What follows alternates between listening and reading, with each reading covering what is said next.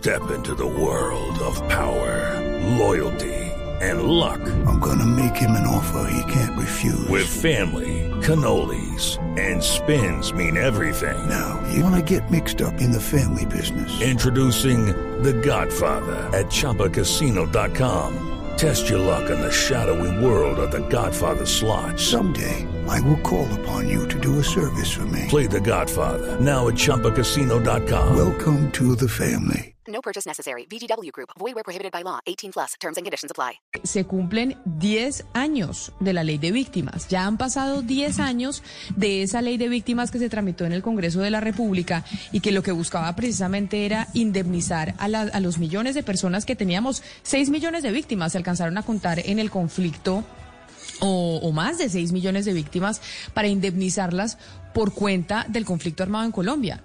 Sí, Camila, la cosa es que no solamente es ley de víctimas, es ley de víctimas y restitución de tierras y ese último pedacito es el pedacito que más cuesta de la ley de víctimas. De todas las víctimas que se han acreditado, pues eh, no todas se han eh, podido indemnizar, por eso se tuvo que alargar ese plazo y es eh, indudablemente uno de los logros más grandes, no solamente que se alargara ese, ese periodo, pero Camila, uno de los puntos principales es ese, es, es ese pedacito que siempre que se enuncia la ley de víctimas no se, no se, no se, no se pronuncia y no se dice que es la restitución de tierras, que para muchos es el palo en la rueda eh, de todo lo que, de todo lo que tiene que ver con los eh, acuerdos de La Habana y con esta ley que viene desde muchísimo antes. Pues una de las personas que estuvo detrás de esa ley de víctimas eh, precisamente hace 10 años fue el exministro Juan Fernando Cristo, quien nos acompaña a esta hora. Exministro, bienvenido y pues feliz cumpleaños con la ley de víctimas.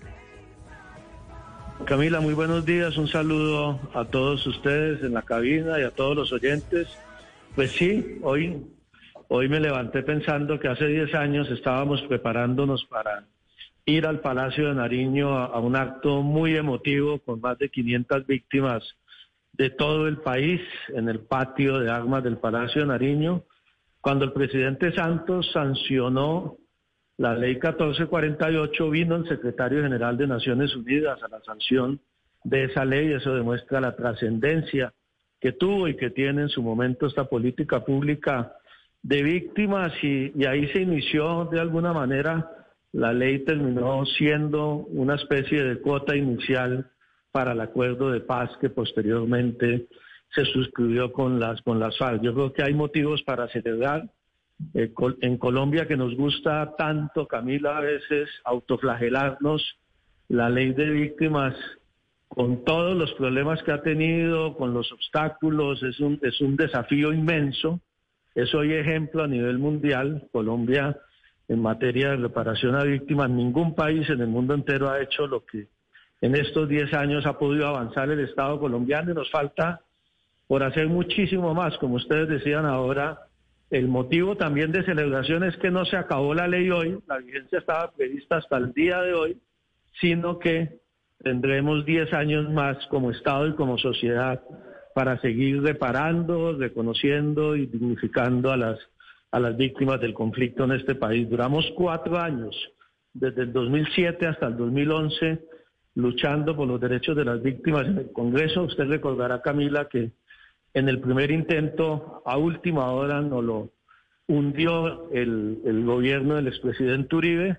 Después el presidente Santos se montó en el bus, como dicen, nos apoyó en ese momento en todo el esfuerzo de, reparar a las víctimas y, bueno, ahora tenemos en, pocos minutos vamos a tener un panel con víctimas y con el presidente Santos precisamente recordando todo ese proceso. Pero, exministro, mire, finalmente tenemos hoy el cumpleaños de la ley de víctimas, llevamos 10 años y se han reparado, según me están pasando aquí las cifras, un poco más de un millón eh, cien mil víctimas se han indemnizado en estos 10 años. Quedan 10 años más de vigencia de esta ley. Y pues quedan por lo menos más de 7 millones de víctimas por indemnizar. ¿Se alcanzará, basados en la experiencia que ya tuvimos en estos 10 años, a que en los 10 años que nos quedan, a indemnizar a todas las víctimas del conflicto armado en Colombia? ¿O eso parece una tarea pues completamente imposible? Yo no creo que sea imposible, Camila. Yo creo que hay que persistir.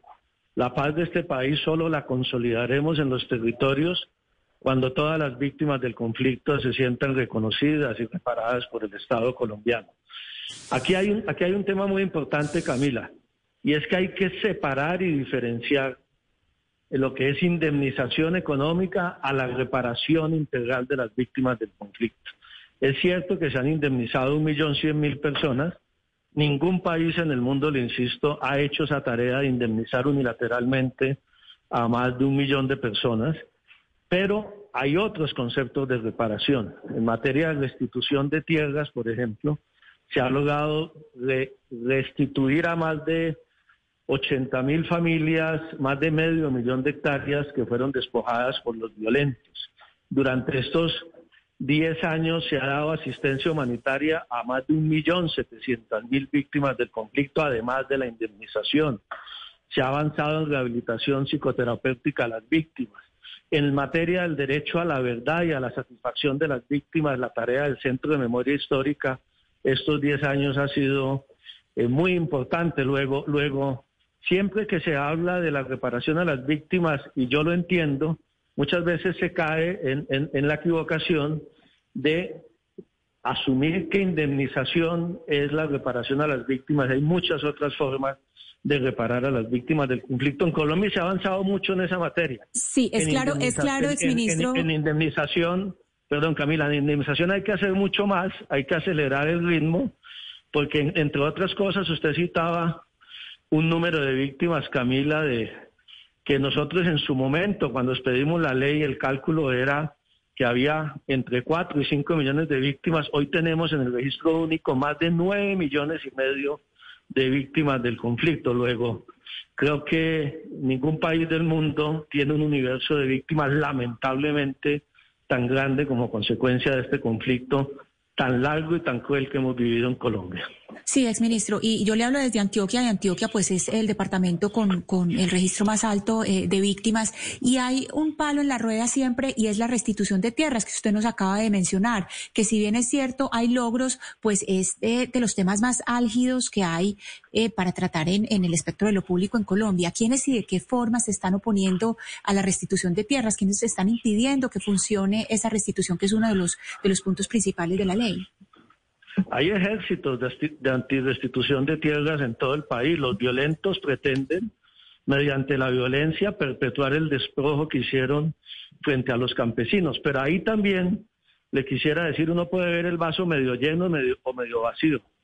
Nos atrevimos a hablar de restitución de tierras en Colombia. Mucha gente nos decía, eso va a ser imposible y eso es mejor dejar así, porque ya sucedió y para qué nos vamos a meter en ese en ese problema. Hoy tenemos más de media millón de hectáreas restituidas y en manos de los jueces que tienen que decidir los procesos, que ahí sí ha habido una demora en la justicia, hay más de 700 mil hectáreas para ser resuelta su restitución, también ejemplo a nivel mundial, pero obviamente eh, el, el hecho de que el conflicto continúe en algunas zonas del país ha impedido la focalización de esos predios y el proceso de restitución, pero contra viento y marea eh, y contra la oposición de muchos sectores muy poderosos del país, legales e ilegales, yo creo que el proceso avanza y tenemos Exministro, pero, pero mencionemos, pero mencionemos esas fuerzas políticas que claramente son antirrestitución. O sea, aquí en Antioquia se dan eh, dinámicas que hemos visto que, por ejemplo, en la restitución de tierras en Urabá ponen en la cabeza a una persona que antes era abogada de una de las, de las contrapartes. Entonces uno dice, ¿cómo es posible que pongan en la cabeza de restitución de tierras a la persona que antes era de la contraparte?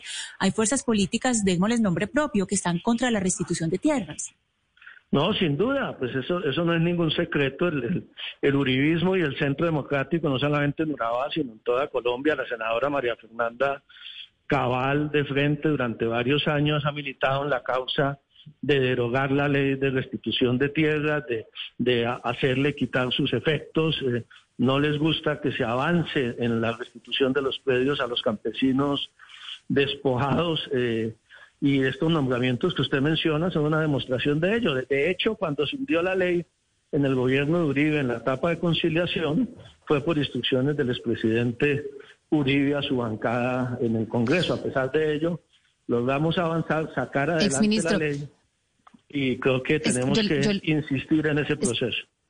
Siguiendo con la pregunta que le hacía mi compañera Ana Cristina, yo le quiero poner otro ejemplo específico. Por ejemplo, en Carmen de Bolívar, que es pues en los Montes de María, que fue una región básicamente donde pues el desplazamiento eh, por la violencia de las tierras básicamente hizo que víctimas abandonaran por lo menos 110 mil hectáreas de tierra. En este momento hay un alcalde, que es el señor Carlos Torres Cohen, que dice que públicamente que esta restitución de tierras es lo peor, que ha frenado el desarrollo, etcétera. Ya se le probó que él fue uno de los despojadores. En un proceso le dijeron al alcalde, usted tiene que devolver esas tierras a las víctimas, y el señor, seis años después de la sentencia, no ha devuelto los predios, no los devuelve. ¿Será que el ordenamiento jurídico y la ley tampoco tiene los dientes para hacer cumplir esos procesos de restitución ante poderosos políticos que, digamos, obstaculizan todos estos procesos. Se quedó corto el ordenamiento jurídico y la ley en poderle garantizar a las víctimas sus derechos ante estos políticos. No, ese es el problema de la aplicación de la ley y de funcionarios que no hacen respetar la ley y avanzar en esos procesos de restitución. La ley es absolutamente clara, la ley le dio los dientes a las autoridades administrativas y judiciales para hacer efectiva la restitución.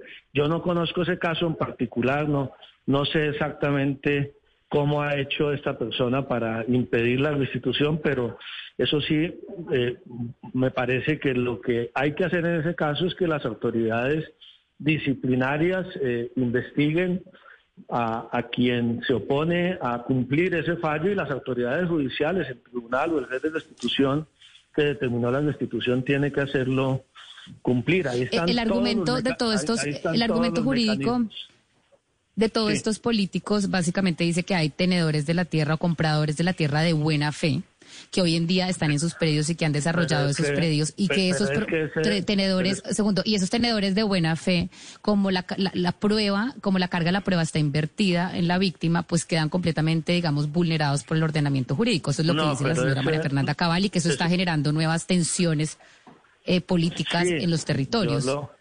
Yo lo, conozco, pero ese es el argumento que se hace ante la unidad de restitución y ante el juez durante el proceso. Y el juez es el que define si ese argumento es válido o no. Pero una vez termina el proceso y se ordena la restitución, pues obviamente están todos los instrumentos para hacer Así es. para hacer cumplir el fallo del juez. Doctor Cristo, pero mire, yo, yo le quiero preguntar a usted por la contraparte. Es decir, por el compromiso que también adquirieron las FARC a la hora de la negociación, y usted conoció muy bien el tema porque usted conoce la letra menuda de toda esa negociación, las FARC también se comprometieron a reparar y también a restituir con los bienes, porque también hay tierras a nombre de las FARC. Así como hay tierras que se están en este momento por parte del Estado que tienen que ser devueltas a las víctimas, las FARC también se comprometieron a reparar a las víctimas y también a entregar tierras. Le pregunto, eh, doctor Cristo, usted que conoce muy bien de ese tema, ¿qué se ha restituido, qué tierras han entregado las FARC y de qué manera las FARC han reparado a sus víctimas? Muy importante su pregunta para precisar. La ley de restitución de tierras no tiene, digamos, fue anterior al acuerdo de paz con las FARC y determinó que se tenía que avanzar en la restitución de tierras que todos los despojadores habían perpetrado. Ahí estaban los paramilitares y ahí estaban también las FARC. De hecho, la unidad de restitución de tierras, eh, unilateralmente el Estado colombiano, más allá de las FARC, ha restituido a los verdaderos propietarios, a los campesinos, no tengo a este, en este momento a la mano la cifra, pero muchos predios en el sur de Caquetá, en el sur de Meta, que las FARC habían despojado.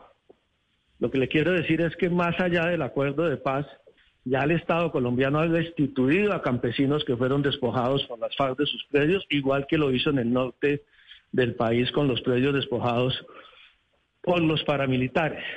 Eso es un, una parte del tema de restitución que no tiene nada que ver con el acuerdo de paz y que tiene que avanzar independientemente de la voluntad o no de los señores de las FARC.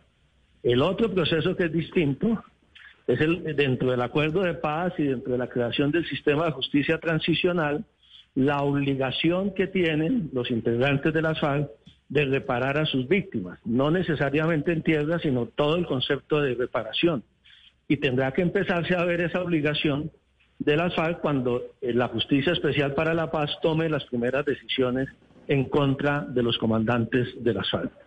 Exministro, ya que está haciendo usted claridades sobre esta ley de víctimas que cumple hoy 10 años y por eso estamos hablando con usted, me escribe un oyente que nos escribe a nuestra línea de WhatsApp que es el 301-764-4108 y nos dice que es, pues que si bien es cierto que la ley de víctimas pues ha restituido e indemnizado a muchas personas en Colombia, que él conoce mucha gente que está metida dentro de la ley y que no son víctimas. Y le digo este mensaje por si, para preguntarle y aclarar si eso es posible, exministro Cristo? ¿Es posible que dentro de quienes se hayan acreditado como víctimas existan personas que no lo son?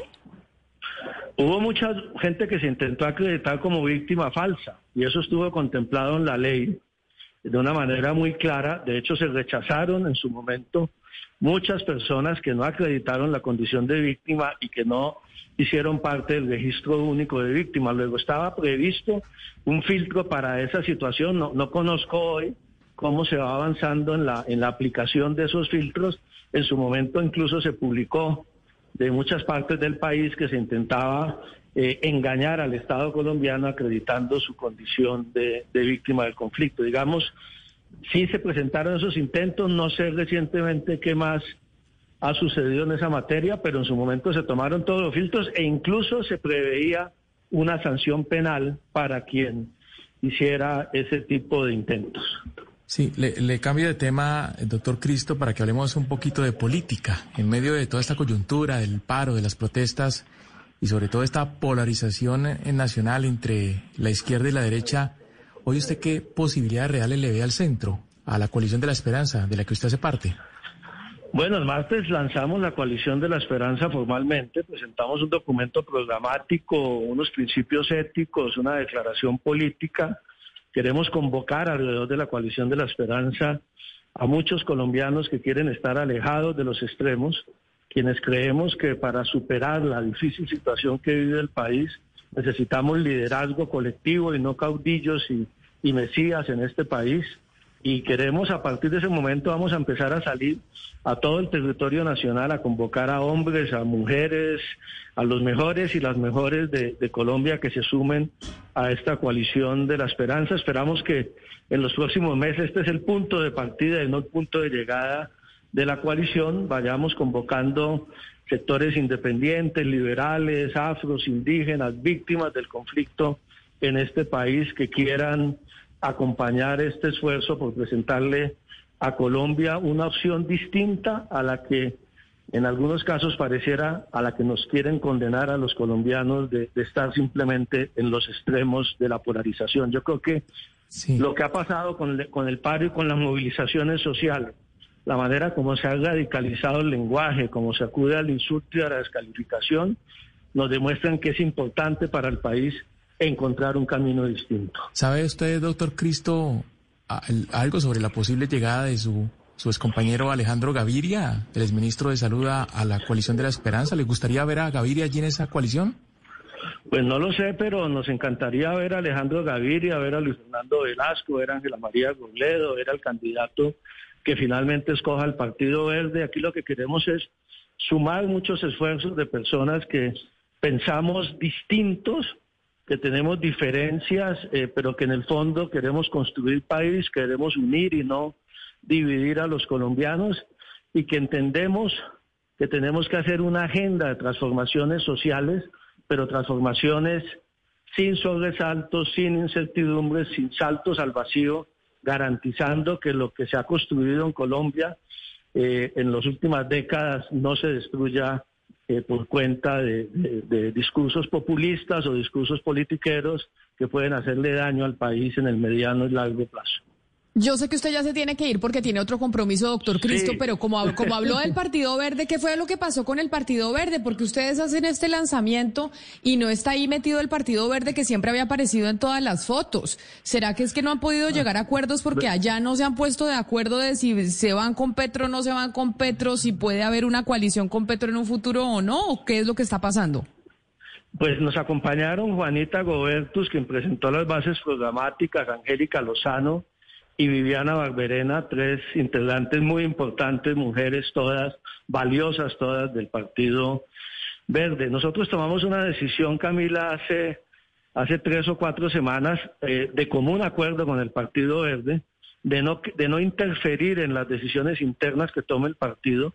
Es evidente, no se puede esconder que hay sectores dentro del Partido Verde que quieren apostarles al pacto histórico y no a la coalición de la esperanza. Eso es natural, eso es lógico, eso es respetable.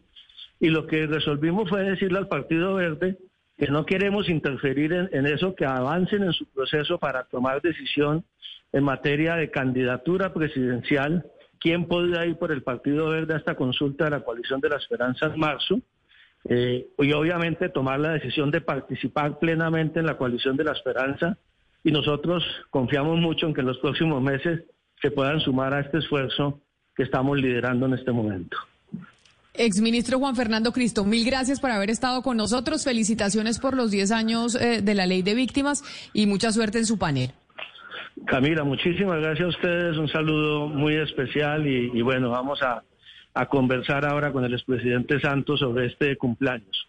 Muchas gracias claro por la sí. invitación a participar. It's time for today's Lucky Land horoscope with Victoria Cash.